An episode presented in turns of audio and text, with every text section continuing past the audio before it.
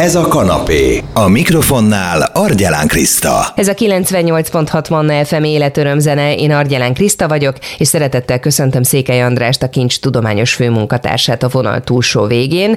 Most mutatta be a Kincs Családegészség Közösség a Hungarosztali 2021 tanulmánykötetet, amiből egy csomó minden kiderül, például, hogy a fiatalok még mindig kettőnél több gyereket szeretnének, és hogy a házasságot tartják a magyarok a legideálisabb együttélési formának. Na, akkor kezdjük az elején elején egyáltalán mi hívta életre egyáltalán ezt a kötetet? A hungarosztali tanulmány a hungarosztadi kutatás, a 2021-es hungarosztadi kutatásnak a, az első eredményei, mondhatjuk így vannak a kötetben, azért mondom, hogy az első, mert ez egy olyan kutatás, amiből azért még nagyon-nagyon sok eredményt ki lehet hozni. A hungarosztadi kutatásokat még Kopmárja kezdte 1988-ban, 95-ben, 2002, 2006, 2013, tehát ez most a hatodik ilyen hullám, amikor, amikor kérdezzük a magyar lakosságnak a testi-lelki egészségét, és így egy olyan adatbázishoz jutunk, ami tényleg egyedülálló egy módszertani kérdés, hogy ugyanazok a kérdések gyakorlatilag évek óta, mióta elindult ez a fajta kutatás, vagy bővül folyamatosan változik a kérdések köre? Hát mondjuk úgy, hogy ennyi idő alatt azért már kialakult néhány kérdés, vagy ott maradt néhány kérdés, ami nagyon fontos, és akkor azokra rákérdezünk vallásossággal, depresszióval, anómiával kapcsolatban, társas támogatással kapcsolatban is van egy-két olyan kérdés, de ö, olyan, ami 1988 óta van, olyan azért nagyon kevés van, de az elmúlt két vagy három felmérésben van olyan, olyan azért ö, több is akad.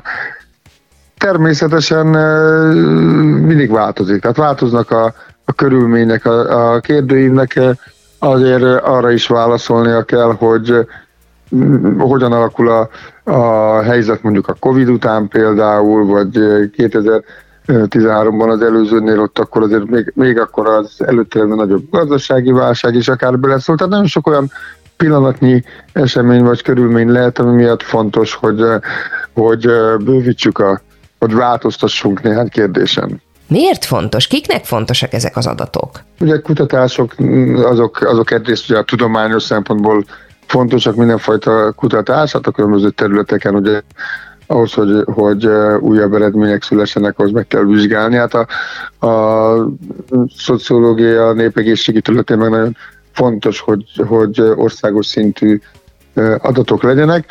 Ez a kutatás azért annyira fontos, hogy, hogy azért mondtam, hogy egyedülálló, mert ez, ez nagyon sok területet ölel át, hát emiatt ugye jó hosszú is tud lenni a kérdőív, de egyszerre vannak benne a különböző biológiai tényezők, szociológiai tényezők, pszichológiai tényezők, és így olyan összegéseket lehet látni, amik nagyon jók lehetnek. Egyrészt arra, hogy, hogy egy kicsit ugye az átlag ember is képet kapjon arról, hogy mi hogyan függ össze mivel, illetve egyébként a különböző szakpolitikusoknak is egy nagyon fontos nagyon fontos adat lehet az, hogy, hogy a különböző tényezők hogyan függnek össze, mivel érdemes foglalkozni, mi az, amit érdemes változtatni, tehát ehhez, ehhez is adhat nagyon sok támpontot.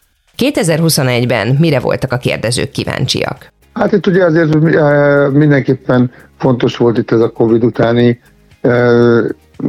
helyzet, hogy hogyan hogyan sikerült a Covid-ot átvészelni, tehát hogy megpróbáltunk olyan, kérdőveket is beletenni, ami, ami ebben, ebben segít, illetve a 13 óta van egy külön blokk a felmérésben, ami a fiataloknak a családdal, családalapítással, gyerekvállalással kapcsolatos attitűdjét vizsgálja.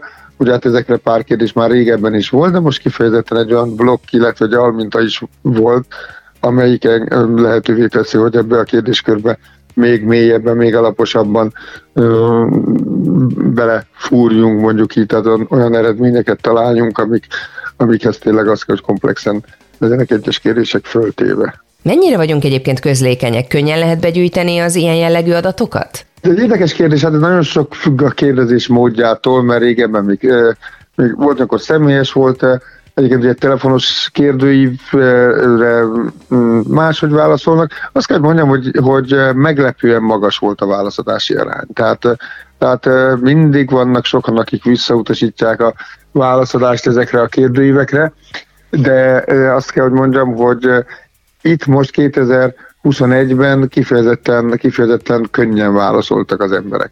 Milyen részeredményeket mutat be a kötet, mert ugye említette, hogy itt azért nem a teljes kutatás eredményei olvashatok. Egy-két érdekesebb részt azért emeljen ki nekünk. Fú, hát nagyon, nagyon sok eredmény van, de hát mindenképpen érdemes arról beszélni, hogy a családdal kapcsolatos eredmények azt mutatják a család és a különböző tényezők összefüggésével, hogy ez mennyire mennyire pozitív, mennyire támogató, hát mindig mondhatjuk, hogy azért a, a magyar társadalom az, az alapvetően családpárti, ami azt mutatja, hogy, hogy, hogy a különböző lelki egészség mutatók is a családosok, illetve általában a társas támogatással rendelkezők között kedvezőbbek. A magyar fiatalok még mindig több mint két gyereket akarnak. Mit lehetett még megtudni ebből a kutatásból? Habár mm, nagyon sok mutatóban javultunk azért, azért itt a mentális egészség területén, főleg a depresszió területén azért még van, van mit tenni, mert a fiatalok körében romlottak a számok, tehát látni, hogy a fiatalokkal foglalkozni kell, hogy az ő mentális egészségükre nagyobb hangsúlyt kell fektetni. Érdekes eredmény, hogy, hogy rákérdeztünk, volt kérdés a, az alvással, alvási szokásokkal kapcsolatban, és a magyarok kifejezetten normálisan mondhatjuk, hogy első hangzásra sokat, tehát több mint 8 órát alszanak átlagosan, ami nagyon jó, mert ugye a, a, ez az a mennyiségű alvás, ami kell ahhoz, hogy az ember tényleg regenerálódni tudjon nagyon sokféle, nagyon sokféle ö, eredményt találtunk. Ebben azt látjuk, hogy, hogy az előző felmérés az, az 2013 óta az elégedettség, boldogság szintje nőtt, az anomia szintje csökkent, tehát, tehát látjuk, hogy azért alapvetően pozitív folyamatok mentek végre itt a társadalomban.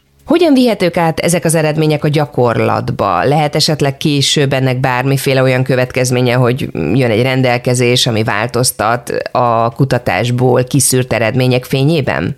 Hát ez mindig egy nehéz kérdés, hogy az alapkutatások hogyan vihetők át a, a gyakorlatban, mert itt azért ennek ez sok szempontból alapkutatás, és azt kell, hogy mondjam, hogy, hogy itt, hogy ez mennyire volt értelme a hungarosztati kutatásoknak, az nagyon jól látszik abban, hogy Kop Mária, ahogy mondtam, ő indított el, és ezeknek az eredményei azok, amik, amik őt abba az irányba is mozdították, hogy a család fontosságával foglalkozzon, hogy, a, hogy ez, ezekből az eredményekből terült ki számára is annak idején, hogy a magyar népesség jóval több gyereket szeretne, mint ami ténylegesen megszületik, ez, és ez az ötlet hívta aztán később életre a három király, három királylány mozgalmat, a népesedési kerekasztalt, és hát sikerült nagyon sok javaslatot belevinni a, a, a szakpolitikába.